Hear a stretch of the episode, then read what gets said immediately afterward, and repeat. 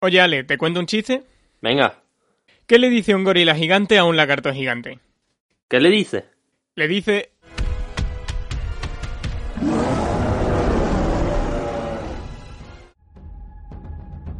Así es, uno de los blockbusters más esperados y más explosivos del 2021 se pasa por este podcast. Analizaremos la estructura del guion, los efectos especiales y, por supuesto, las batallas titánicas. Incoherencias, virtudes, todo sin pelos en la lengua. En el primer bloque haremos una presentación y una crítica sin spoilers. En el segundo, un resumen y análisis del guion de la misma. Y para terminar, nos lanzaremos a la mítica charla en la que ofreceremos un popurrí de datos, opiniones generales sobre la película y risas entre amigos. Después de esto, no tienes más que pillar una taza de té y dejar que los cascos te lleven más allá de los límites de tu mente. Esto es Aventuras en Izanagi.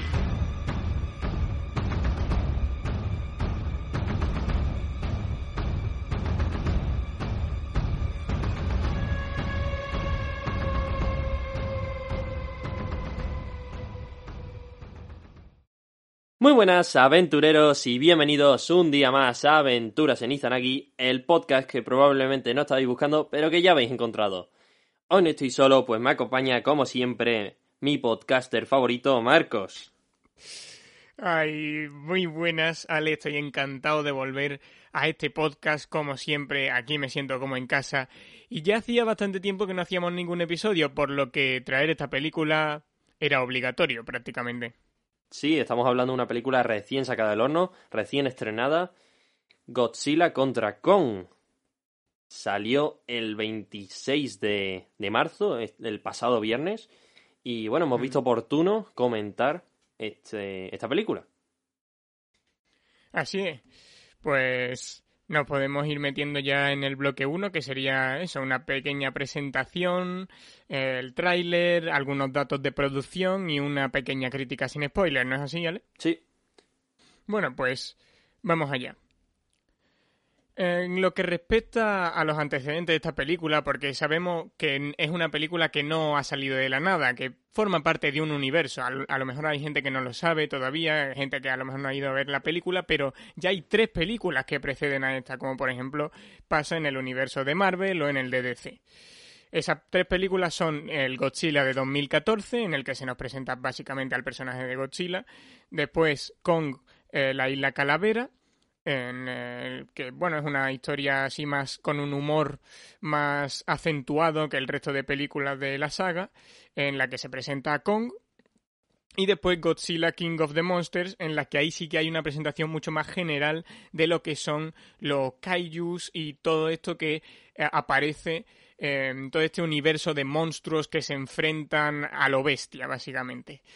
Y aquí aparece King Ghidorah, que en la película aparece en forma de, de cráneo, de cadáver.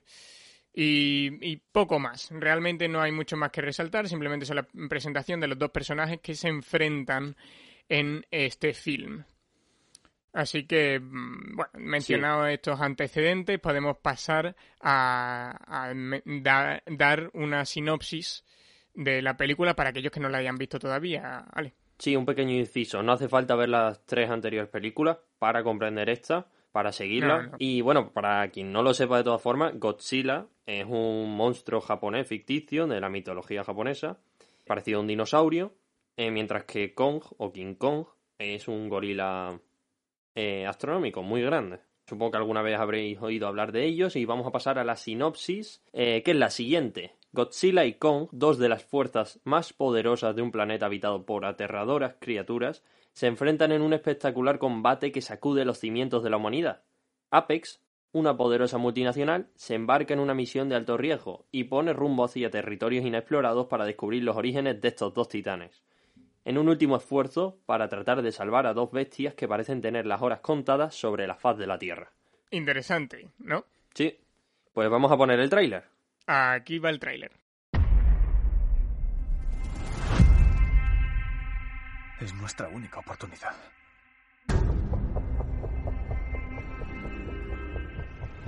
Tenemos que aprovecharla.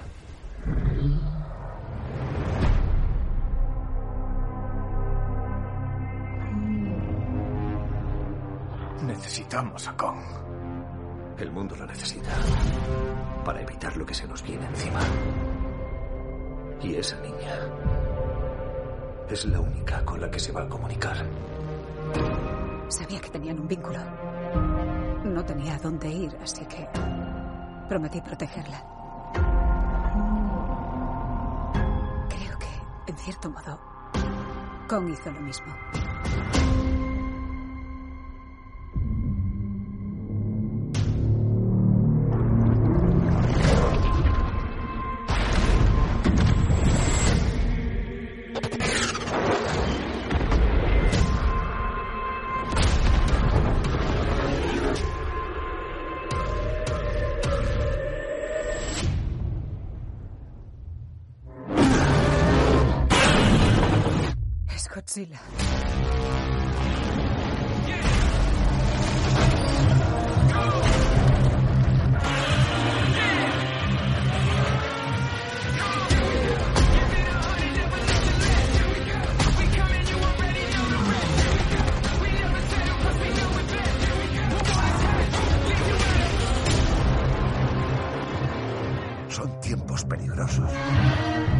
Godzilla está haciendo daño a la gente y no sabemos por qué.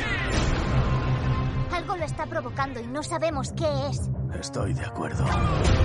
Los mitos son reales. Hubo una guerra. Y solo quedan ellos.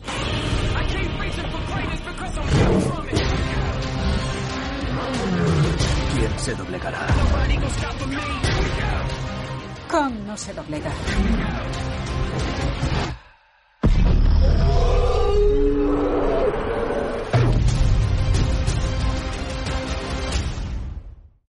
Bueno, el tráiler, la verdad que está bastante bien. Digamos que puede incitar mucho al, al espectador neutro a verlo, porque, porque está bastante bien presentado. Pero bueno, nosotros vamos a pasar a comentar un poco la dirección, si te parece, Marcos. Me parece perfecto. Bueno, pues como, como director de esta película tenemos a Adam Wingard, que ya ha dirigido anteriormente otras, otras películas, otras series, eh, como Death Note, que no tuvo buena crítica en general, Outlast y The Guest. Death Note, mm, puntualizamos la película de Netflix.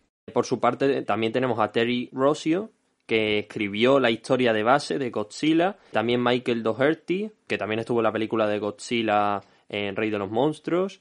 Y Zack Shields, que también estuvo en, en la dirección de, de estas anteriores películas, por lo que podemos decir que todos estos eh, profesionales ya llevaban un bagaje, no son nuevos. Entonces eh, han elegido de Warner, que, que es la productora, eh, han elegido a personas que estén familiarizadas con, con todo este universo cinematográfico. Sí, de hecho lo llevaban haciendo ya en todo el universo, intentaban escoger a personas con bastante bagaje y no simplemente a Yes Man, porque eso puede darle mm, resultados que no quieren. De todas formas, digamos que en el universo se ha ido degradando esta tendencia porque el, el primer director, el director de Godzilla, la de 2014, fue el más autor, por así decirlo, el que tenía un tinte más, eh, sí, más personal, que, que tenía más experiencia en no hacer un blockbuster genérico pero eso se ha ido deteriorando y ahora mismo sí que estamos en una tónica un poco más genérica dentro de lo que son los blockbusters. Vamos a pasar al guion, que bueno, en él también forma parte Terry Rossio, Eric Pearson, que también ha participado en otras películas como Thor Ragnarok o La Viuda Negra, película que estamos deseando que salga, pero por ahora eh, estamos esperando. Y también Max Borstein, que también estuvo en la peli de Godzilla de 2012, eh, y también la película de Rey de los Monstruos de 2019 e incluso la de King Kong eh, Isla Calavera. Hmm, así es. Con respecto al presupuesto de la película, son 200 millones, que se dice pronto, pero eso son, eso son cifras así bastante altas y realmente, bueno, esto denota mucho lo infladas que están las producciones de, de, blockbusters, aunque en este caso, como mínimo, no pasa como en Justice League, por ejemplo, que hubo una producción de 300 millones en la que había fallos de CGI horribles. En este caso, por lo menos, esos 200 millones están más o menos bien utilizados porque los efectos especiales, sinceramente, son impecables. Y bueno, si te parece, vamos a repasar un poquito el reparto y ya vamos terminando este bloque. Eh, ¿Lo quieres hacer tú, Marcos? Sí, pues simplemente mencionar un par de cosas. Del reparto no conozco a mucha gente, sí que conozco a Millie Bobby Brown, que es la actriz que salió en... eh, eh, que hace de 11 en Stranger Things, creo que todos la, la conocemos, y también era protagonista en Godzilla King of the Monsters, aunque su trama no era demasiado interesante. En este caso tampoco que su trama sea la más interesante del mundo, pero bueno, los personajes humanos en general en el universo no son los mejor tratados, pero bueno. Eh, en el caso de su acompañante, de su amigo, eh, es un actor que ya recuerdo que salió en Deadpool, la segunda, eh, Deadpool 2. eh, y es el, el acompañante de, Dead- de Deadpool en esa, en esa película. Es un actor que nació en 2002, ¿no, ¿Vale? Sí, neozelandés. Se llama Julian Dennison. Ujú. Vale. Bueno, en cuanto al resto del reparto, algunas caras me suenan, pero en general eh, no estoy mm, del todo familiarizado con, con estas personas. Sí, tenemos a Rebecca Hall, Alexander Skarsgård, eh, sueco, un poco difícil de, de pronunciar eh, su apellido. Luego también tenemos a Shun Oguri, eh, un japonés, Brian Tyree Henry y poco más. El resto, bueno, sí, Eiza González y luego el resto interpretan a personajes más secundarios. Sí. Como un técnico científico y cosas así que salen en Google bastante, bastante graciosas. En fin. Bueno, y como dato, para ir concluyendo, sí, la película es la 36 eh, de la franquicia de Godzilla y la decimosegunda Joder. de la franquicia de King Kong. Y siendo la cuarta que será producida completamente por un estudio de Hollywood en cuanto a el universo de Godzilla se refiere. Pues estos personajes son bastante duraderos y todavía yo creo que les queda bastante recorrido, así que bueno, nos va a quedar Godzilla y King Kong para rato. Podemos terminar con, y concluir es- es- este primer bloque con una crítica para aquellos que no estén del todo eh, familiarizados con el universo, que no sepan qué esperar de la película, si ir a verla, si no. Em, si quieres puedo empezar yo o tú, que- quien tú quieras. Sí, sí, sí. Vale, pues yo de la película diría simplemente que es una un blockbuster, así que sinceramente, si quieres ir a pasártelo bien, a ver monstruos pegarse, está muy bien. Si quieres ir a ver un guion de Tarantino eh, o de Coppola, sinceramente no te la vas a encontrar, pero creo que eso ya lo sabemos todos de antemano. Sí, por mi parte creo que suscribo prácticamente todo lo que has dicho. Es una película bastante entretenida, no creo que te vayas a aburrir. Bueno, teniendo en cuenta lo que puedes encontrar hoy en día en los cines, yo creo que es de lo mejor. La verdad, en la cartelera que hay hoy en día en España, pues la verdad que es bastante carente. Pocas pelis de calidad. Por motivos de COVID, Sí, sobre todo. Entonces, bueno, si quieres ir de vez en cuando al cine, eh, yo creo que esta película no está mal. O sea, no. Entre Hmm. esto, o sea, entre no ir eh, y ver otra película, esta opción es mucho mejor. Eh, Por lo demás es eso, no creo que sea una película que tenga mensajes eh, más allá de eso, ni que te haga pensar mucho, simplemente es, es entretenimiento puro y duro, pero por lo demás yo creo que está bastante bien. Bueno, pues dejando esto claro, creo que ya va siendo hora de meterse en el terreno de los spoilers. Avisados quedáis, los que no la hayáis visto, y podemos hacer eh, una transición hacia el bloque 2. ¿Quieres terminar tú con la frase de, fin del bloque? Fin del bloque 1.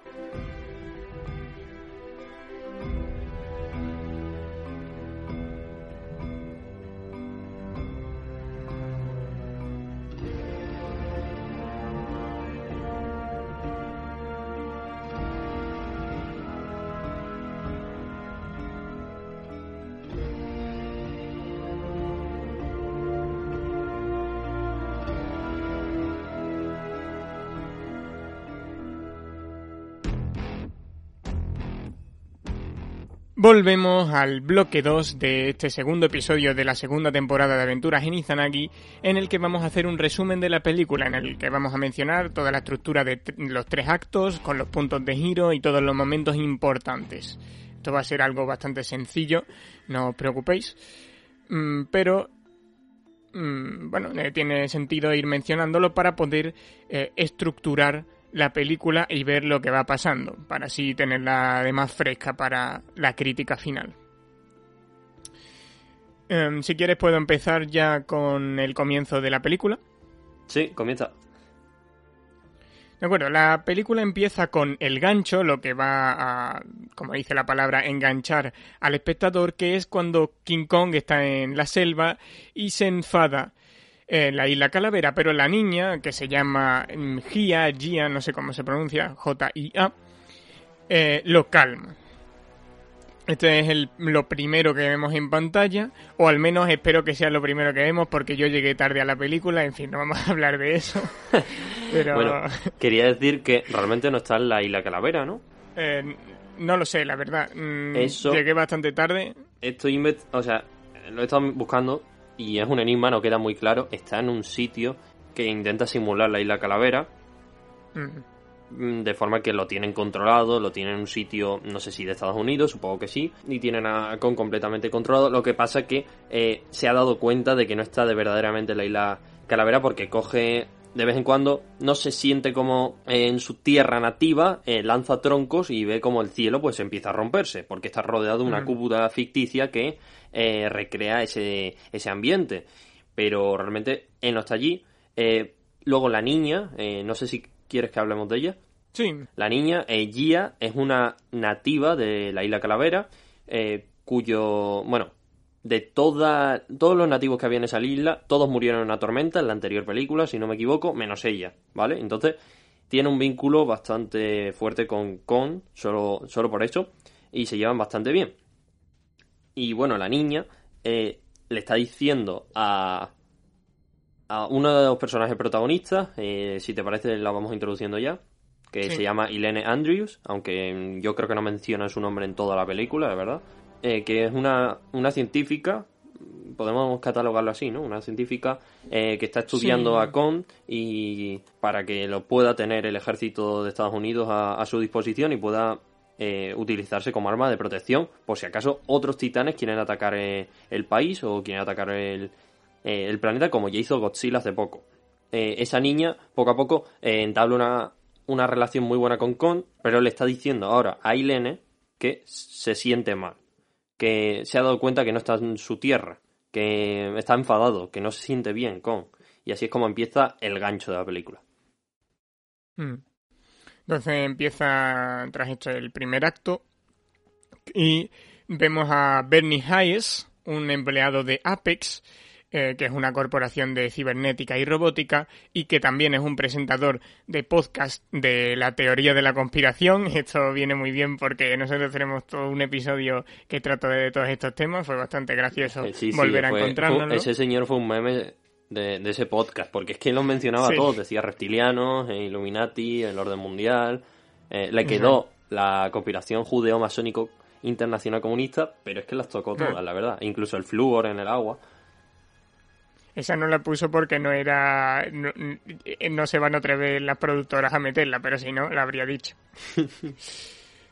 Em, pues este hombre eh, filtra información que sugiere actividades siniestras en una instalación de Florida de Apex. Pero entonces es cuando llega el incidente incitador, que básicamente es aquel incidente que eh, va a desencadenar todas las tramas de la película y que va a abrir los conflictos.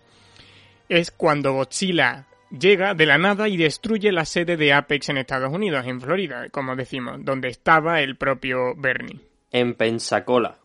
Eh, nosotros estuvimos ahí Sí. bastante confusos y yo no sabía si esa ciudad de verdad existía y existe, tiene 100.000 habitantes. Me resulta un poco raro que hayan elegido esa ciudad random, pero bueno, existe. Pensacola.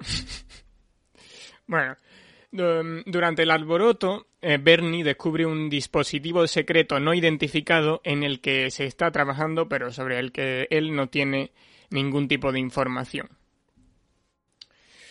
Eso sería el incidente incitador. Después continúa el primer acto y se presenta después de esto a la protagonista de Godzilla King of the Monsters, que es Madison, o sea, Millie Bobby Brown, y al alivio cómico número 2 después, de, después del propio Bernie, que se llama Josh Valentine, que es el amigo de Madison. Sí, un amigo También se presenta... un poco Sí, pedante y bueno, se da a entender que le gusta eh, Madison, pero, pero vamos, son personajes bastante planos. Sí, totalmente. Pero bueno. También se, se presenta al jefe de Apex, Walter Simmons, y a Ren Serizawa, que será el que más tarde controlará a Mechagodzilla, aunque aún no lo sepamos. Por Sí. último, también aparece el, el grupo de, de, que- de King Kong, digamos, que son Kong, eh, Gia, la niña, que esa ya la hemos visto anteriormente, igual que Ailene. Pero también descubrimos a- al científico de la Tierra plana que se llama. Ahora mismo no me acuerdo, Nathan. se llama. Nathan Lind, Eso es. que fue el autor Mm. de La Tierra Hueca, ¿no? Si no me equivoco, que es un libro Eso. en el cual planteaba esa hipótesis de que había una, un lugar en el interior de la Tierra que estaba hueco y que tenía un ecosistema, un ambiente completamente diferente. De hecho, él y su hermano intentaron ir en el pasado, pero su hermano murió. ¿Por qué? Porque dentro hay un cambio de gravedad. Entonces fue aplastado contra el suelo al llegar. Eso no lo sabían. De hecho, he dicho, perdón, he dicho la Tierra plana en la Tierra hueca, evidentemente, yo creo que se entendió. Em, y aparte de este personaje, también se nos presenta a Maya Simmons, que es la hija del jefe de Apex. Entonces se pueden separar tras un momento dos tramas bien diferenciadas. Está la principal, que sigue a Kong, estableciendo a Godzilla como antagonista en este caso, y la secundaria que sigue a los tres personajes humanos que buscan descubrir los secretos de Apex. En cuanto a la primera, vemos que Apex convence al científico, es decir, a Nathan, para ir en una misión a la Tierra Hueca, donde hay una energía que Apex necesita para más tarde. Va a poder ir allí gracias a unas naves de Apex y por eso el tema de la gravedad no le va a afectar como si le pasó a su hermano. Según Apex, según ellos, los monstruos provienen de allí, de la Tierra hueca, y se sienten naturalmente atraídos hacia la fuente de energía, por lo que deciden encadenar a Kong a un barco y llevarlo junto a la chica y a su mentora, Gia y Eileen, eh, hacia el portal, hacia la Tierra hueca, para que les enseñe el camino. hacia la Antártida, que es eh, que han socavado un camino directo a la Tierra Hueca. Y Sí, bueno, pero me todavía sorprende. no estamos, eh, no hemos llegado ahí, estamos todavía en el barco. Sí, sí, sí, pero bueno, Eh, que pero van de sí, camino eh, allí. Eso es. En cuanto a la trama secundaria, Madison y su amigo van a conocer al podcaster conspiranoico, a Bernie, que estuvo presente en la destrucción del cuartel de Apex, causada por Godzilla. Y finalmente, después de hablar un poco, deciden infiltrarse en Apex. Aquí es donde está el primer punto que a mí personalmente no me gusta, no sé si lo vas a comentar ahora, que es cómo se conocen. Menciónalo tú. Bueno, Sí. pues básicamente el segundo el, el segundo personaje cómico, ¿cómo se llamaba? El alivio cómico eh, Número dos. eh, se llama eh, Josh. Vale, sí, Josh eh, le roba la furgoneta a su hermano y Madison y él se embarcan en un viaje por la carretera hasta que le encuentran eh, porque supuestamente el señor ese compra mucha lejía para quitarse mm, los nanobots o algo así de la piel, no sé. mm. Entonces le encuentran, como si no fuese grande Estados Unidos, le encuentran en un momento, por decirlo así. Pero bueno, La verdad es que sí. Eh, en fin, es una de estas tramas que se sacan de la manga y que, eh, bueno, eh, son licencias de blockbuster, sinceramente. A ver, adelantamos que a nosotros esa trama no nos ha gustado. Mm. No, es que esa trama mm, es bastante peor que la principal. Y no es que la principal sea precisamente una obra maestra. En fin, el primer punto de giro llega cuando Godzilla surge del mar y va a luchar contra King Kong, que está en el barco encadenado. Eh, tienen una batalla, pero Godzilla termina marchándose al ver que los humanos se rinden. Bueno, esto no es demasiado creíble, en mi opinión, pero bueno, Hombre. ya es cuestión de gusto. A ver, lo hemos resumido bastante, bastante. Es mucho más trágico, pasan muchas más cosas, mucho más largo. Eh, digamos que eh, Kong está completamente maniatado. Aparece Godzilla, se lo va a cargar fácil porque, para colmo, está sedado eh, Kong. Entonces parece bastante sencillo. Eh, ¿Qué pasa? Que al final, eh, mientras el barco se está inundando, prácticamente logran, eh, el científico Nathan logra Nathan. quitarle la- las esposas y bueno, se enzarzan ahí en una pelea. Lo que pasa es que Godzilla tiene todas las de ganar porque está en su medio natural, está en el agua. Y de hecho, le revienta, diría yo. O sea, sale claramente vencedor. ¿Qué pasa? Que cuando parece que lo va a matar, pues lo deja. Sí, esta escena eh, quitando el final. Ah, también es verdad que la intervención del gobierno, o sea, del ejército es importante, porque lanzan mucha artillería, le ponen nervioso a Mm. Godzilla y al final acaba sucumbiendo y bueno, dice, esto se ha acabado, Mm, te dejo vivo. Esta escena, esta batalla, eh, probablemente de las mejor planteadas de la película porque en- hay una tensión real que se siente al, al nosotros saber identificarnos con Kong, porque se presenta claramente como el protagonista, y saber que no está para nada en su medio, y que Godzilla es un puto máquina de, de ir por el agua matando gente, entonces es bastante, es bastante agobiante porque además sabemos que, bueno, en fin, los humanos no pueden hacer prácticamente nada. Lo máximo que pueden hacer es lo que dices tú, ¿no? Lanzar unos misilicos y ver si se desconcierta un poco. Ya está. Entonces, está, eh, eh, el tema de que se está ahogando Kong, etcétera, está bastante, bastante bien pensado. Inciso que no hemos dicho que esto es muy importante. Kong se hace el muerto. Ah, bueno, sí. Importante. No sabemos si Godzilla de verdad se lo traga o no. Pero Kong se hace el muerto porque es verdad que está... O sea, Kong no, lo- no se hace el muerto voluntariamente. Lo hace porque está muy cansado. Pero eh, digamos que el grupo que le acompaña deciden apagar las luces y dar como eh, una seña de que han perdido. Aunque podrían haber seguido batallando. Así es. Bueno, pues entonces tras, tras este punto de giro, que es el punto de inflexión entre el acto 1 y el acto 2, comienza precisamente este último, el acto 2. En cuanto a la trama principal, eh, llevan a Kong a la Antártida donde se encuentra la puerta del núcleo de la Tierra. Le dicen que ahí podría estar su casa y su familia.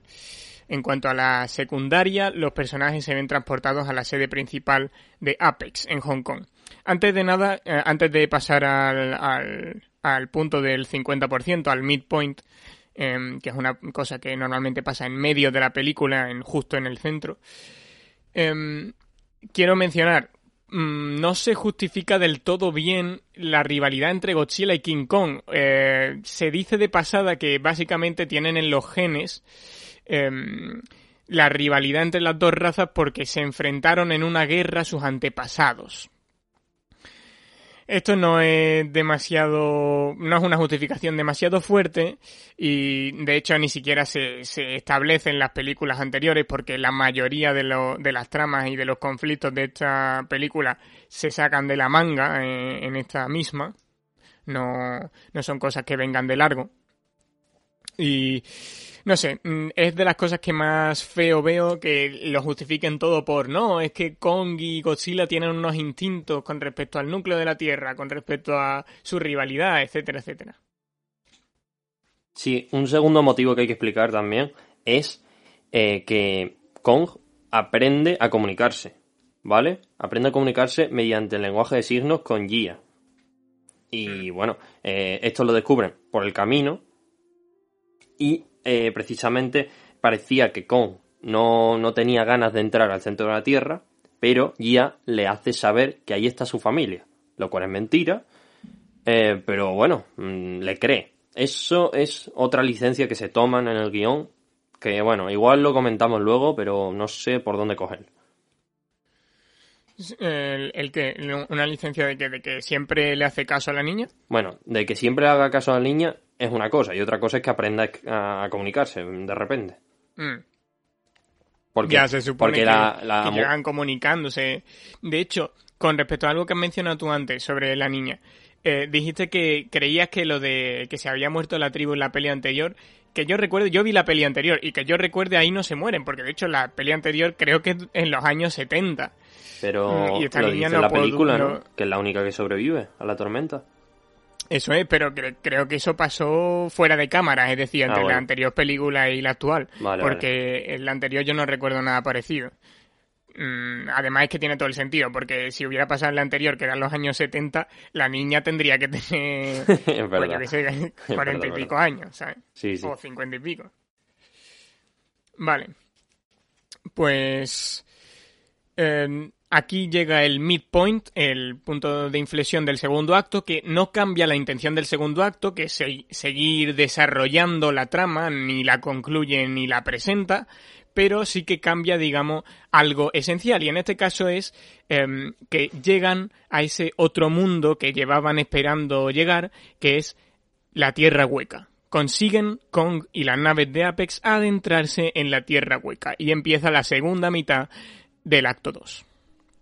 Si quieres puedes seguir. Sí, una ambientación bastante chula, ancestral. Parece que nos situamos en, en la prehistoria, básicamente, con dinosaurios, con monstruos de todo tipo. Eh, obviamente, eso, inspirado en dinosaurios. Eh, el propio Kong, cuando llega, se cree que está en la isla Calavera.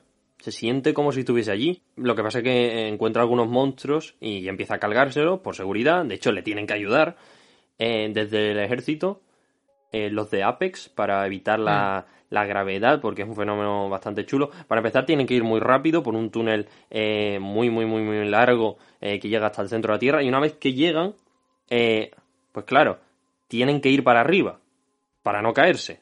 Pero es que una vez que llegan arriba, eh, pasan de sufrir la gravedad que tendrían en la superficie de la Tierra a la gravedad que tienen en el centro de la Tierra, que es como que se inverte. Entonces, eh, la nave tiene una tecnología especial para propulsarse en el sentido contrario y que no se peguen el golpe que se pegó el hermano de, de Nathan, que así es como se murió.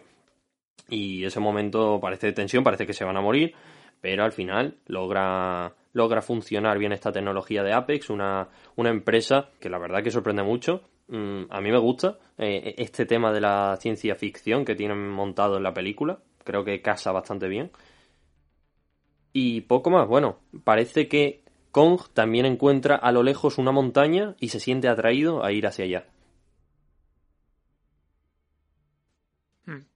en esa, esa montaña, pues bueno, él va explorando un poco todo el tema de la gravedad, de eh, pasa, ve como una roca flotando, entonces entiende que puede ir de abajo arriba, en fin, es difícil de explicar en audio, pero eh, digamos que juega un poquito con la gravedad doble que hay en el núcleo de la Tierra. Y va a esa montaña que resulta ser como una especie de guarida, ¿no? Eh, ahí está la, la fuente de la energía, que estaban buscando los de Apex.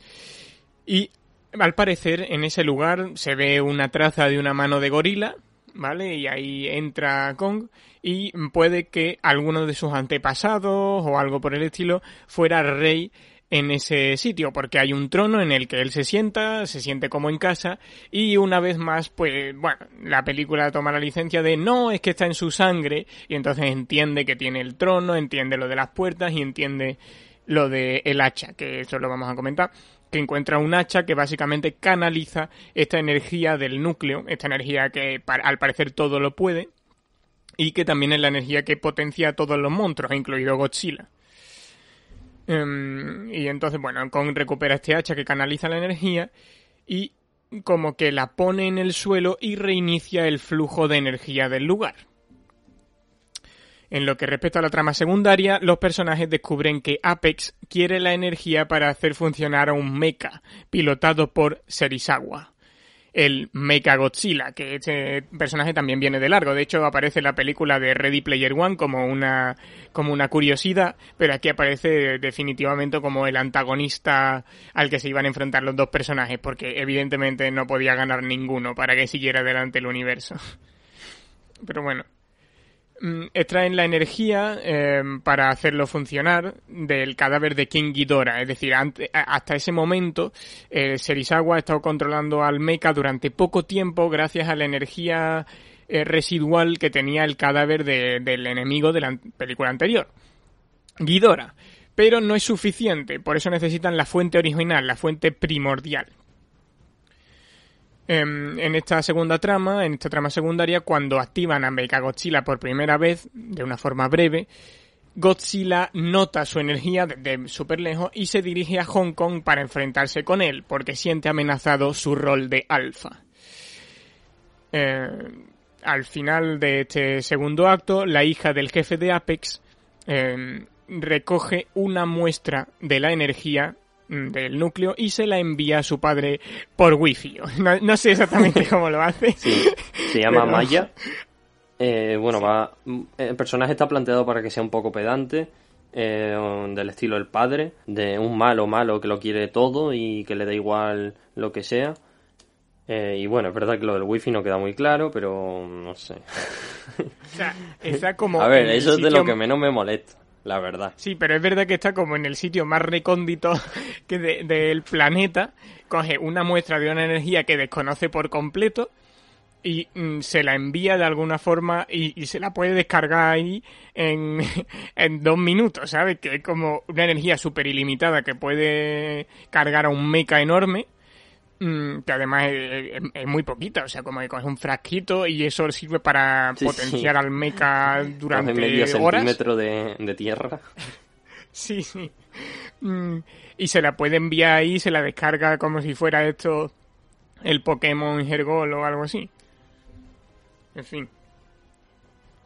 Entonces aquí aparece el segundo punto de giro. Que es que Godzilla nota que Kong ha accedido a la fuente original. Porque una vez más tiene un instinto que lo relaciona con, con esa fuente, ¿no?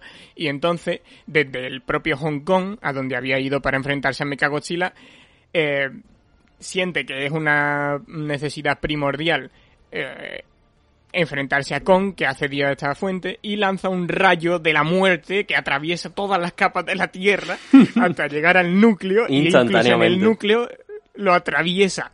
O sea, es como... bruh. Si tenía este poder desde el principio, yo no sé... Ahora que lo pienso, si tan fuerte es el rayo, ¿por qué no atraviesa la, la Tierra en dos? O sea, ¿por qué no divide la Tierra? Solo llega al centro y se queda ahí. Eso es lo- o sea, como incluso en el centro, yo creo, a lo mejor fue cosa mía, pero creo que en el centro incluso también deja un agujero que va hacia allá y yo, Pero- yo pensé, Claro, lo que no entiendo Pero es que Godzilla la tiene, Tierra. tiene la puntería perfecta para apuntar al trono ese. sí, sí, o sea, como, una vez más te dirán, no, es su instinto, vale, vale. Su instinto, mientras va a 700 kilómetros por hora y un rayo que atraviesa todas las capas de la Tierra en dos segundos. Pero bueno. Pero bueno, esto mm, eh, lo de menos porque eh, básicamente ahora ya sí que empieza el tercer acto que va a ser full batalla. Se van a empezar a cerrar las cosas. Kong escala el agujero, o sea, esto es un fallo un poco tonto porque Godzilla podría ver cómo Kong va escalando, ¿no? El, el agujero y ver, le ah, viene el mono, y le, le dispara otra vez y, Godzilla- y King Kong no puede hacer nada. Pero bueno, Godzilla no lo hace porque quiere luchar contra él arriba, por alguna razón. Entonces, Kong escala el agujero para enfrentarse con Godzilla y resolver su conflicto.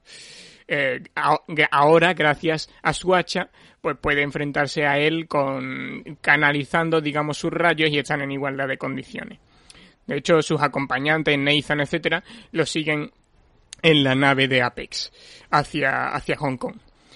Eh, el malo, eh, digamos, ¿cómo se llamaba? Perdón, es que mencionan demasiadas Eh, pocas veces uf, los nombres de los Simon, personajes. Simon, ¿no? Eh, sí, Walter Walter, Simons. Simons. Pues eh, este hombre captura a los personajes de la trama secundaria y los encierra en su cuartel. Kong se enfrenta entonces a, Godzilla en una batalla bastante interesante también, mm, en, el que, en la que arrancan edificios y estas cosas. En Em, Hong Kong, y este último, por cierto. En Hong Kong, además es bastante buen escenario porque hay muchísimas luces, etcétera. De hecho es por la noche, pero eh, esto va a, prolongarse hasta el amanecer. También es un buen escenario em, porque se llama King Kong. Sí, también, también. O sea, eso está hecho a propósito, creo yo, pero bueno. Mm, Entonces Kong se enfrenta a Godzilla, pero Godzilla vuelve a imponerse. O sea, hay un momento muy estúpido, en, el, en mi opinión, en el que hay un personaje, no sé quién exactamente, que dice, esta vez ha ganado Kong, o Kong ha ganado el segundo asalto, o algo por el estilo. Pero es que justo después de que diga eso, llega Godzilla y hace pa, pa, pa, y revienta a Kong. sí, sí. A ver, yo creo que Kong no ha estado nunca cerca de ganar. No, no, la verdad es que Godzilla, eh, eso sí que es más, eso sí que es algo que le, se- le debo a la película, o sea, o que no me esperaba de la película, que es que por lo menos respeta sus reglas de poder, es decir, Godzilla es el puto amo y ya está, o sea, se acabó. Mm, Kong es Kong, pero, pero no es Godzilla. Entonces, eh, Kong se queda como tirado en el suelo, con el hombro dislocado, y Godzilla como que predomina la batalla. Hay un momento en el que creo que intenta tirarle el rayo, pero lo único que consigue Godzilla es gritar. En ese momento no sé exactamente qué pasó, como que no puede lanzarle el rayo, no, no lo entendí del todo. Mm, no sé. Pues simplemente que se ponen a gritar por toda la cara. Puede ser. Eh, no recuerdo exactamente ahora mismo el momento, pero creo que ahora es cuando aparece Mechagodzilla, ¿no? Eso es. Aquí ya llega el clímax, el tercer punto de giro, que es cuando Apex activa a Mechagodzilla usando esta energía que no conocen para nada por última vez. Hay un problema importante, que es que, bueno, mm, este, este Mechagodzilla va a revelarse, pero bueno, ahora llegaremos a eso. Eh, el resto de la película, pues pasa lo siguiente. El jefe de Apex, es decir, eh, Walter, Dios, no me aprendo su nombre. Walter eh, Simmons. Simons. ese. Simons eh, le cuenta su plan de villano a los personajes de la trama secundaria y ja, ja, ja, voy a hacer esto porque la humanidad tiene que ser los alfas por encima de Godzilla y no sé qué. Y entonces Mechagodzilla durante ese tiempo, eh, debido a un exceso de energía que Apex desconocía, eh, porque nunca habían usado esa energía del centro de la Tierra. O sea, literalmente cogen el frasquito de... o sea, son medio centímetro de tierra y hace que se descontrole la máquina por completo. Y que sea autónomo e Em, inteligente. Eso es por toda la cara, pero bueno. Eh, básicamente mata de un cortocircuito a Serizawa y de un aliento radiactivo eh, al jefe de Apex. a- Bueno, no, creo que, creo que le da un puñetazo, ¿no? Ah, le da un puñetazo. Sí, no, Ah, no bueno, recuerdas que es como que recuerdo se intenta cargar el cristal y los personajes estos secundarios no se mueren, o sea, se quedan a medio centímetro también verdad, es verdad. de morirse, pero no. Sí, sí. Es como que mm, el tío está contando su plan de malo y entonces pega un puñetazo, mata al tío y dice, oh, me hubiera gustado escuchar el final, en vez de decir, mierda, se ha muerto, ¿sabes? Sí. Bueno, en fin. Em, entonces, Mechagodzilla, mientras Kong está malherido, con el hombro dislocado, etcétera, se enfrenta a Godzilla. Eh, de hecho, el, el robot va ganando porque está diseñado para ser mejor que, que Godzilla, pero la niña se acerca a Kong y le dice que ayude a Godzilla. Él hace caso a, a Gia y juntos derrotan al robot de Apex. Oh, Muy bonito. qué bonito. O sea, ahí Sí, se la verdad cierran las tramas. Las batallas están bastante bien. Eso, eso Sí, las batallas son es lo que vale la pena Claro. por encima de todo de esta peli. Em, después, bueno, ya llega el desenlace que es bastante Ah, breve. Que, que lo-. Sí, perdón. Tenemos que explicar el momento, el punto de inflexión verdadero de toda la trama y que no entendemos. Ah. que es eh, cuando Mechagodzilla está utilizando su cola, eh, que gira y de alguna forma va a perforarle la cara a Kong, ¿vale? Parece inevitable, pero en, el último, en el último segundo, los personajes de la segunda trama, es decir, eh, Josh, eh, Madison y, y Bernie, pues no saben qué hacer, están intentando descifrar la, la contraseña y van de hackers, no lo consiguen, pues en el último segundo eh, cogen la petaca de, de Bernie, que tiene alcohol, lo tiran por los circuitos y se estropea y, y eh, Mechagodzilla deja de funcionar su cola. Que eh, es lo que decías tú, es que se podrían haber puesto ahí a mear y habría funcionado, ¿no? Es que eso no lo sea- entendemos, pero bueno, eso lo vamos a comentar al final también. Que, eh, madre mía, no, no puede ser. Pero en fin. Eh, Después ya llega pues el, el final, ¿no? El desenlace. em, que es una vez que todas las tramas están resueltas, pues se ve cómo, cómo termina la película. Pues los personajes de la trama secundaria encuentran al padre de, de la chica, de Madison. Eh, los de la trama principal se salvan. Godzilla y Kong dejan la batalla en un empate, por así decirlo, casi que se dan la mano. Y Kong Uy, ese está bien. se va se va a vivir a la Tierra Hueca, creo. Esto no estoy seguro. ¿Se va a vivir a la Tierra Hueca o a la Isla Calavera? Mm, uf, sinceramente creo que no queda nada claro. Bueno, pues mm, se va a vivir alguno de estos. No, no nos quedamos en los créditos, así que no lo sabemos. Vale. Pues esto sería el resumen de la película en, en actos. Eh, creo que lo hemos resumido bastante, eh, está bien. Hmm. Mm, porque claro, no, no vamos a poder expresar con nuestras palabras cómo fue en la batalla 1, la batalla 2 o la batalla 3, eso es imposible. Claro, Eh, tenéis que- que verlo por- con vuestros propios ojos. Pero bueno, la, la esencia o eh, las ideas creo que están bastante bien sintetizadas. Y bueno, vamos. ¿Qué, qué tienes pensado ahora, Marco? Tengo pensado cerrar este bloque y empezar uno en el que ya vamos a dar nuestra opinión de una forma bastante más libre, etcétera. Me parece perfecto. Fin del bloque 2.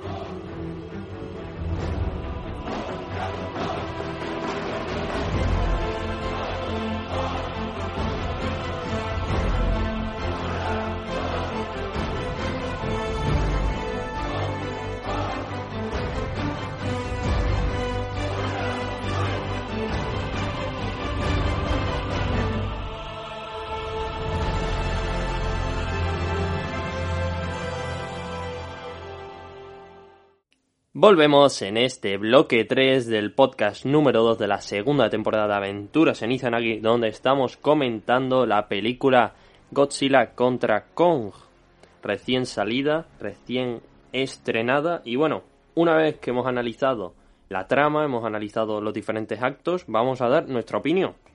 Vamos a empezar hablando de las cosas que no me han gustado para terminar con las que sí me han gustado, ¿vale? Primer punto, el lenguaje de signos, ya lo he comentado antes. No entiendo muy bien cómo Kong aprende el lenguaje de signos de forma casi espontánea, porque eh, la, la científica Helene Andrews eh, lleva más de 10 años estudiando a Kong y no se ha dado cuenta en ningún momento. Sin embargo, la niña Gia parece que lo aprende, o sea, parece que lleva hablando con él mucho tiempo. Es, es algo que no, no, queda claro. No sabemos si es que Kong y Gia se veían a escondidas o, cómo funcionaba eso. Ya, la verdad es que no. Mmm, es algo que, que, ponen de pasada para que, bueno, en fin, como que nadie lo sepa menos la niña y entonces, en fin, eh, lo, lo sacan ahí, se lo sacan de la manga básicamente. Pero. No sé, no, no lo veo como uno de los grandes problemas de la película, ¿También? pero sí que es verdad que es un poco inexplicable que la científica no se haya enterado. Sí, también, o sea, parece ser que Kong es como un titán, es un monstruo tremendamente poderoso y que los humanos no van a poder controlarle nunca, pero es que porque una niña lo, lo consigue tan fácilmente, es que no... Bueno, no me eso claro. es casi una referencia a las a anteriores películas de King Kong en las que el, este, el, el, King Kong se mostraba como muy sentimental hacia una chica, solo que en este caso en este caso es con una niña, no porque esté igual de atraído como en las que en las otras entregas, sino que es otra relación ¿Pero distinta. ¿qué, ¿Qué ocurría en las anteriores? Nada, que había una, una chavala de 19 años, a lo mejor 18 o algo así, rubia, o no rubia, no sé, depende, eh, y entonces como que se enamoraba de ella, literalmente y la secuestraba. Esa era la trama de, de, King Kong, básicamente. Ah, vale, tú te refieres. Ah, sí, pero esa es la típica en la que se sube al, al Empire State mm. Building, ¿no? Vale, vale, sí. Y que hay aviones alrededor y todo eso. Sí. Vale, sí, esa es, esa es la, la, original, ¿no? Podríamos sí, sí, decir. Vale, vale, sí, eso sí. Pero creía que, que, que, estaba pensando que estaba como en la isla Calavera y mágicamente salió una nativa rubia, mientras que. El resto pues no bueno pues, en la, es que en la original empieza en la isla Calavera a, llega una ah. turista que es como rubia y tal y eh, bueno junto a otras personas no sé si es turista la verdad es que no me la he visto me la he visto a cachos pero no la he visto entera. Eh, la original es el 33 y mmm, llega una chica y entonces él como que la captura y él se, y a él se le, a, a King Kong perdón se lo llevan encadenado en un barco o sea que eso también es referencia a eso y se lo llevan encadenado a Nueva York para enseñarlo en un circo, creo. Y, y, lo que pasa es que el tío se desencadena y hace y se va con la chica al, Empire State Building y llegan los aviones y hacen pi pi pi pi. Bueno, eso que no me ha acabado de gustar, pero entiendo que, que, hay un vínculo especial con esa niña y de hecho es normal que eh, la mayoría de personas empaticemos con Kong porque es un gorila que se muestra muchísimo más humano que Godzilla, que simplemente es un monstruo que mata a todo el mundo y ya está. ¿Sabes? Yo siempre he sido en ese aspecto Team Godzilla porque me parece que es mucho eh, más terrorífico, causa muchísimo más terror, eh, puede matar a quien sea y al fin y al cabo es más letal. Mientras que Kong, lo único en lo que le puede ganar igual es, un es que es un poco más ágil E incluso se ha hecho más grande, ¿no? Porque antes no era tan grande. Eh, Eso es un problema de la película también que podemos mencionar, que son las escalas. O sea, venga ya, el- el Kong cabe en el barco, pero después tiene la altura de un de un edificio, pero de- o sea, como que tiene una altura similar a la de Godzilla, pero más tarde hay otras escenas en las que claramente parece como cinco veces más grande que un humano, apenas.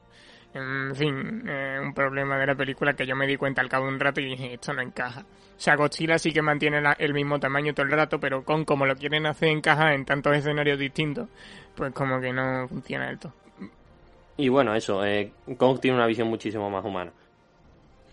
Eh, yo puedo mm, decir que no me ha gustado en lo que es la trama, eh, y se ha notado un poco en el anterior bloque, es las justificaciones, digamos. Sé que es un blockbuster, pero bueno, se le puede pedir un mínimo de, de reflexión, y es que De coherencia. Claro, y- y- o sea, digamos que coherencia hay, pero las justificaciones son muy pobres, en el sentido de...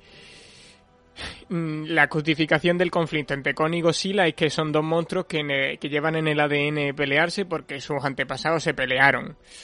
No sé, no podrías haberlo justificado mejor, ya que has hecho tres películas antes de esto, podrías haberlo planteado de alguna forma, aunque sea en escenas postcrédito. Eso no pasa, eso es algo que se inventan en esta peli, lo dicen de pasada, y entonces empiezan a pegarse los monstruos.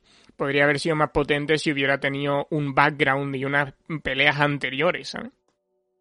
Pero esto ocurre como en Star Wars, que empieza un director haciendo una peli, luego le sigue otro y luego vuelve al anterior. Entonces, entiendo que no haya sintonía entre las diferentes Sí, películas. pero siempre se podría mm, tener un mínimo plan de acción. O sea, en Marvel no creo que sea eh, un ejemplo increíble de una mega trama de un montón de películas, pero sí que es verdad que después en Infinity War y Endgame eh, vemos que la mayoría de piedras están establecidas en diferentes películas y se ve que las relaciones de los personajes pues dependen de si se han conocido en otra de Vengadores, si no, si no sé cuánto. O sea, quiero decir, hay unas determinadas dinámicas que se establecen. Sin embargo, en este caso, como que hacen tres películas, pero son tres películas que poco tienen que ver. mm, Y la mayoría de las tramas, es decir, Apex, no estoy seguro ni de que salga en las demás películas. Eh, mientras que aquí es súper importante. Y todo el tema de, de la tierra hueca también se lo inventan en esta película. Lo único que aparece en las demás es el hecho de que existan Godzilla y King Kong y se nos presentan como personajes. Y aquí se respetan, digamos, como personajes, sus personalidades, etcétera. También en las otras películas, en la película de Godzilla 2, King of the Monsters, eh, también aparece el personaje de Millie Bobby Brown, eh, Madison. Pero más allá de eso, no mucho más. Y también hay una nula explicación del vínculo con la Tierra Hueca, es decir, lo saben todo. Eh, saben dónde está el eh, eh, Kong sabe dónde está el trono, sabe dónde está el hacha, sabe dónde poner el hacha. Godzilla se da cuenta cuando alguien pone el hacha, Godzilla se da cuenta cuando se activa Mecha Godzilla, etcétera, etcétera. O sea, se dan cuenta de todo así espontáneamente, pero eh, podrían haberse currado un poco más esa parte, porque bueno, en fin, es como que no, sí, sí, los monstruos son así. Y ya está. No lo entienden, Marcos, estaba en sus genes. Claro, claro. Son los elegidos, ¿no? Sí, sí. Vale, eh, si te parece voy a continuar yo. Segundo aspecto que no me ha gustado, es verdad, o sea, está un poco en relación con lo que has dicho tú, de que hay cosas que no están justificadas, pues que tampoco está justificado que por cargarte unos circuitos de una central que está en Hong Kong, pues no funcione eh, en Mechagodzilla, no sé, es que eso no lo he entendido. Además, es como que se carga en la mitad de la central, pero hay un ordenador muy importante al cual si le echas agua a las rendijas se estropea. Es que es súper raro porque, Es que esas cosas... porque literalmente... Además, más sabiendo que Apex sabe que le pueden volar cualquier tipo de fábrica, cualquier tipo de establecimiento en un momento, porque Godzilla lo está haciendo. Es que literalmente. mm, A ver, no sé exactamente lo que le pasa a Mechagodzilla en esa escena, porque como que se desestabiliza, pero después se vuelve a activar. Yo no sé exactamente lo que pasa ahí. Simplemente es que no me funciona la cola. Ah, pues, mm, no sé, es que es muy raro, porque literalmente tienen una, una tecnología que hace que se mueva un Mechagodzilla, no sé qué, está hecho, mm, tiene una conexión neuronal con el piloto y puede canalizar toda la energía del núcleo de la Tierra, pero le echan un poquito de, de agüita y se revienta todo, ¿sabes? What the fuck. Es que no puede ser.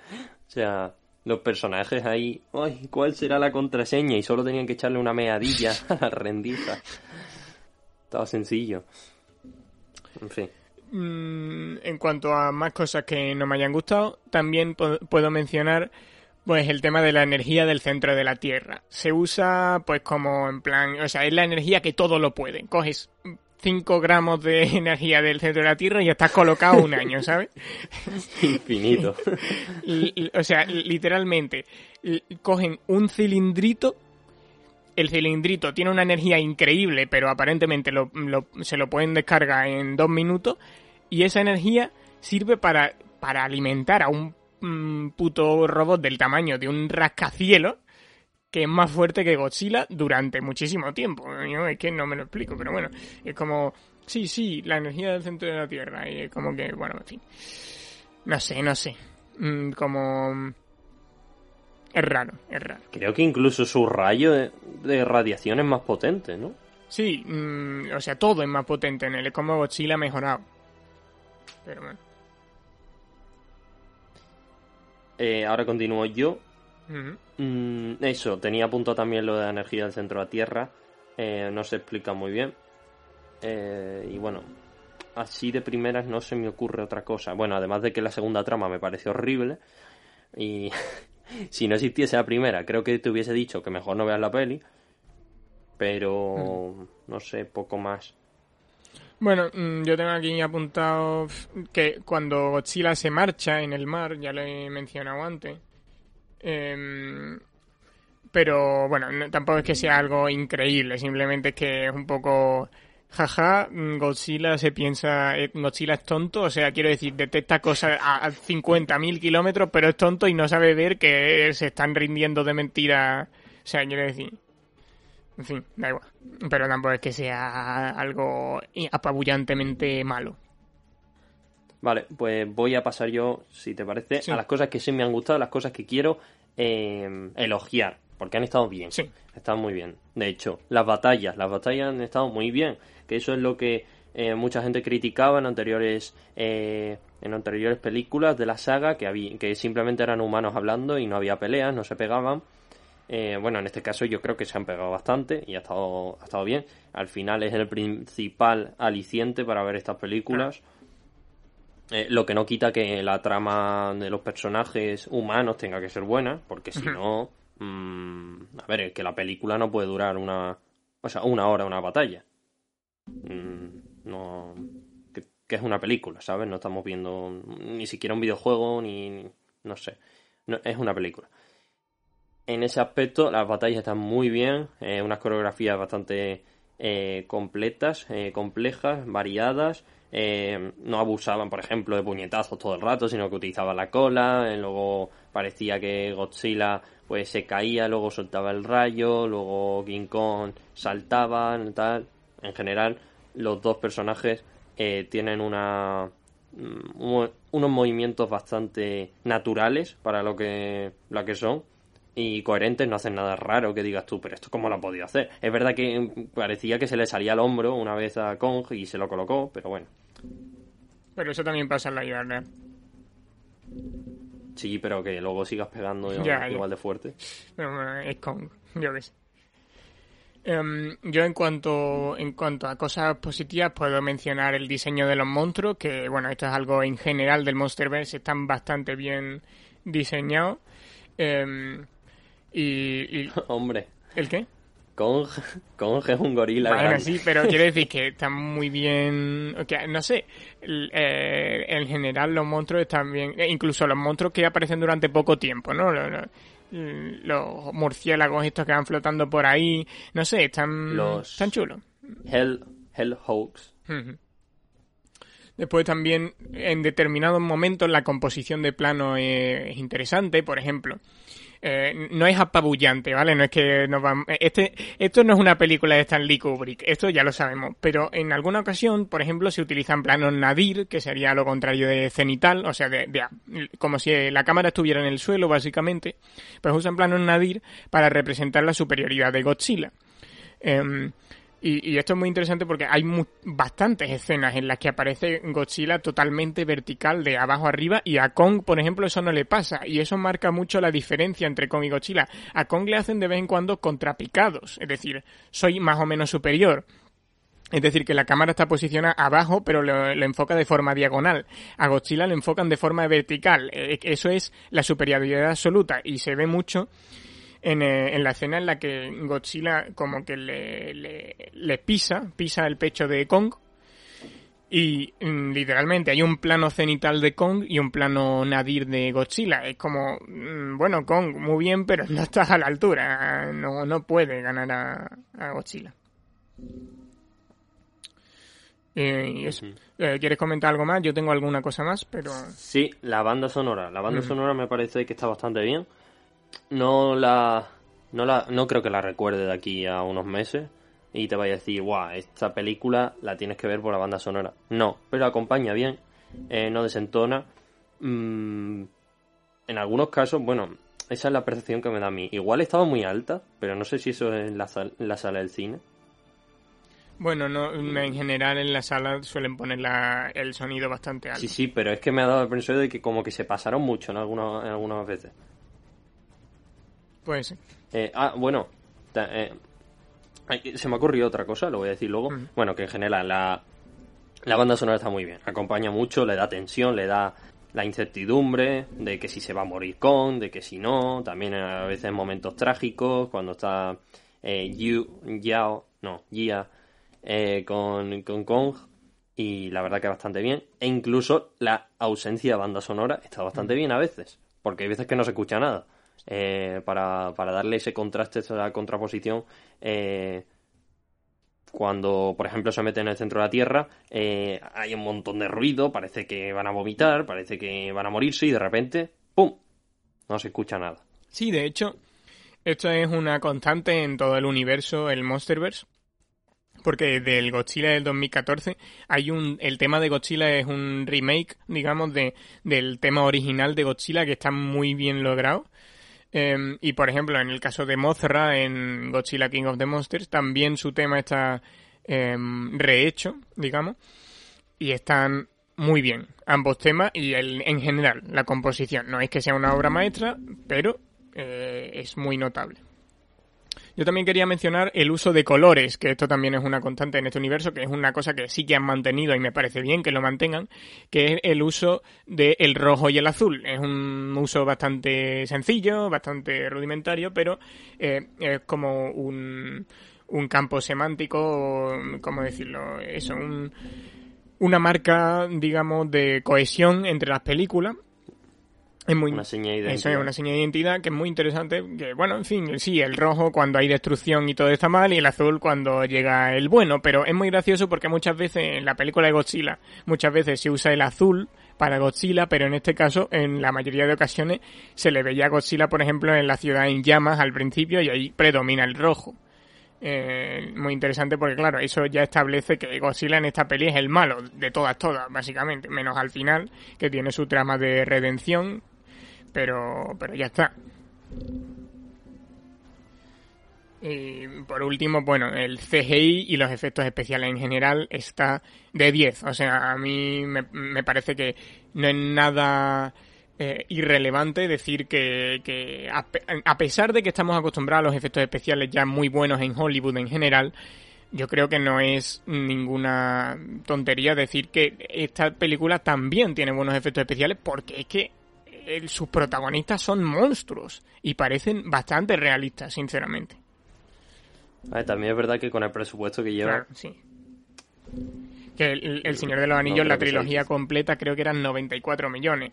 A ver, eso es una, una salvajada porque no se sabe ni de dónde saca el dinero el Peter Jackson, pero, pero que, también. que bueno, que, que- que está bien Yo hecho, a que- pesar de que tenga mucho dinero. Yo creo que esa peli, por ejemplo, se ahorraría muchísimo dinero en escenarios, ¿no? Mm. Simplemente se fueron a Nueva Zelanda y dijeron, venga, ya está todo hecho. Pero bueno, muchas veces también te puede costar mucho desplazar a la gente, así que depende mucho, depende mucho. Pero bueno, em, ¿algo más que quieras comentar de cosas que te han gustado? Mm, bueno, mm, simplemente decir que si sale una peli de este estilo, mm, vamos, yo sigo abierto a que la podamos comentar. Es verdad que no es el, la típica, el típico producto de ficción que comentamos, porque siempre nos gusta ir más allá de la ficción, siempre nos gusta comentar todo, todos esos mensajes, todas esas ideas que quedan de forma subliminal en el producto y que, y que para eso están a veces eh, estas películas, para sacar un mensaje más allá, como vimos en Soul, que tenía un mensaje muy bonito, en mi opinión. En esta película no hay ningún mensaje, no busca que el espectador se vaya a su casa pensando, guau, es que es verdad, eh, tengo que tener esto en cuenta, no, simplemente es entretenimiento puro y duro. Pero bueno, pese a todo, su función era esa, entretener, y lo consiguió. Sí. Pues... Y no sé si Sí. a ti te gustaría darle una nota. Eh, a mí no me gusta dar notas en general, la verdad. Mm, Ya, ya. porque me gusta dar valoraciones un poco más, yo qué sé, matizadas, pero si tú quieres darle una nota, dásela. Bueno, iba a decir, o sea, no, no establecer una nota, pero igual comparar. eh, en este sentido, ¿qué te ha gustado más? ¿Soul Mm. o, o esta película? Godzilla contra Kong. A ver, es que es muy difícil de comparar. Eh, yo- a ver, yo diría, si Además, que una, una la vi en el cine, la otra la vi en mi casa. Es que es, es que es muy diferente la experiencia. A ver, mm, Eh, depende del parámetro que vayas a medir, pero si es en cómputo general, yo diría Soul, porque yo valoro muchísimo el guion, valoro mucho el mensaje, y está muy bien las batallas, pero no voy a recordarla igual que voy a recordar a Soul, creo yo. es cierto. No creo que de aquí a cuatro años diga, ¡buah! Es que en realidad el mensaje. Por cierto, para el que no lo brutal". sepa, Soul está analizada en el primer episodio de esta temporada, por si os interesa. Sí. Bueno, pues yo creo que con Mm. esto llamamos bastante bien, aunque bueno, mm, antes de terminar, ¿puedes comentar lo que pasa con el actor de Serizawa, que me has dejado un poco en ascuas al principio Uy, de... es verdad. No me lo has contado. Tenía pensado, a ver, un poqui- he estado un poquito con agua al cuello. Igual la próxima vez indago más, eh, hago mi, mi trabajo de campo. Eh, en- mientras estaba estudiando el reparto, encontré un par de cosas un poco raras, ¿vale? El, el actor que interpreta, ¿cómo se llamaba? Serizawa, ¿no? Ren Serizawa, ¿vale? Es japonés, eh, lo cual tiene coherencia porque Godzilla es un monstruo japonés y yo creo que por eso lo han hecho. Pero, mm, bueno, me fui aquí a Wikipedia y vi que estaba casada con Yu Yamada, ¿vale? Ajá. Desde 2012. Pues resulta que si te metes en Yu Yamada y, y, pues es una actriz y cantante. Si te escuchas su- sus temas, es puro capó. y ya está. Yo creo que hay una coherencia ahí con Harry. Oh, no. Yo creo que Harry está ahí por ahí metido en la producción. Dios. Yo creo que este señor ha llegado a esta película no porque sea buen actor, eh, sino porque la mafia surcoreana le, se lo ha permitido. Serizawa es es un infiltrado de la mafia surcoreana de Harry. Harry Además, es el este verdadero señor, o sea, villano del universo. Claro, este señor, Harry eh, controla a el Apex. personaje, Serizawa, no, no interviene mucho, simplemente se mete ahí eh, eh, en, la, en el cadáver, en los huesos del antiguo monstruo y se met- y bueno, echa los ojos para arriba como diciendo, oh, impresionante, estoy en trance. Pero ya está, no hace mucho. Y además no entiendo muy bien por qué, o sea, yo- tú eso lo entendiste, por qué tenía como un acento japonés si normalmente no hacen eso. Bueno, a, a veces sí lo hacen, ¿eh? Sí, los dobladores hacen como... "Ay, yo soy el, el- el japonés". Sí, pero cuando una película humor o algo así, pero yo no creo que quisieran reírse de este señor. Bueno, puede que sí. No sé. Eh, no, porque a lo mejor piensan que el acento japonés está guay. Qué sé yo. Pero ah, A lo mejor es para no sé, captar a esos jóvenes que nada más que ven anime Igual en no inglés queda diferente, pero en español quedaba un poco ridículo. Ya, bueno. A lo mejor para captar a, a- a la gente que, a esos jóvenes que no se duchan y que están acostumbrados a ver Naruto y eso. Vale. En fin, Pues bueno, que Harry estaba también en la producción, no lo he dicho, pero oh, Claro. lo vuelvo, ahora, ahora lo comento. Y poco más, que si, mm, si sale otra película de Harry, seguro que la comentamos. sí, desde luego, porque si no eh, va a venir y nos va a Porque si capturar no, nos cierran, otra vez. nos cierran el podcast. Pues vamos a ir concluyendo. Em, en general nos ha parecido una buena película eh, con la que puedes pasar el rato y como mínimo puedes ir a la sala de, cine de nuevo, aunque bueno, si te toca un grupo como el que nos toca a nosotros, o peor, porque el nuestro no fue tan malo, pues puedes pasarlo un poquito mal en determinados momentos, pero mmm, la sala de cine siempre es una buena experiencia y con una peli puedes meterte muy bien en las batallas y en, en fin, toda esta clase de historias pero tampoco es una obra maestra, como ya, como nadie creo que esperaba ver al meterse en la sala, ¿no? Eh, yo simplemente me voy a despedir y voy a dejaros con Ale y su reflexión final. Adiós. Sí, muchas gracias por, por escucharnos, por escuchar Aventuras en Izanagi. Hemos estado parados un poquito, un mes. Pero nada, que nos podéis seguir en Spotify, iBox, Apple Podcast, Google Podcast y nos podéis ver en YouTube, donde vamos a seguir al pie del cañón eh, con, con, productos de tantísima calidad como este. Recordad que podéis escuchar el primer podcast de esta temporada, así como los eh, 16 anteriores de la primera temporada, en cualquier, en cualquier plataforma. Esa es la magia del podcast. Y poco más. Nos vemos muy pronto. Hasta luego. Adiós.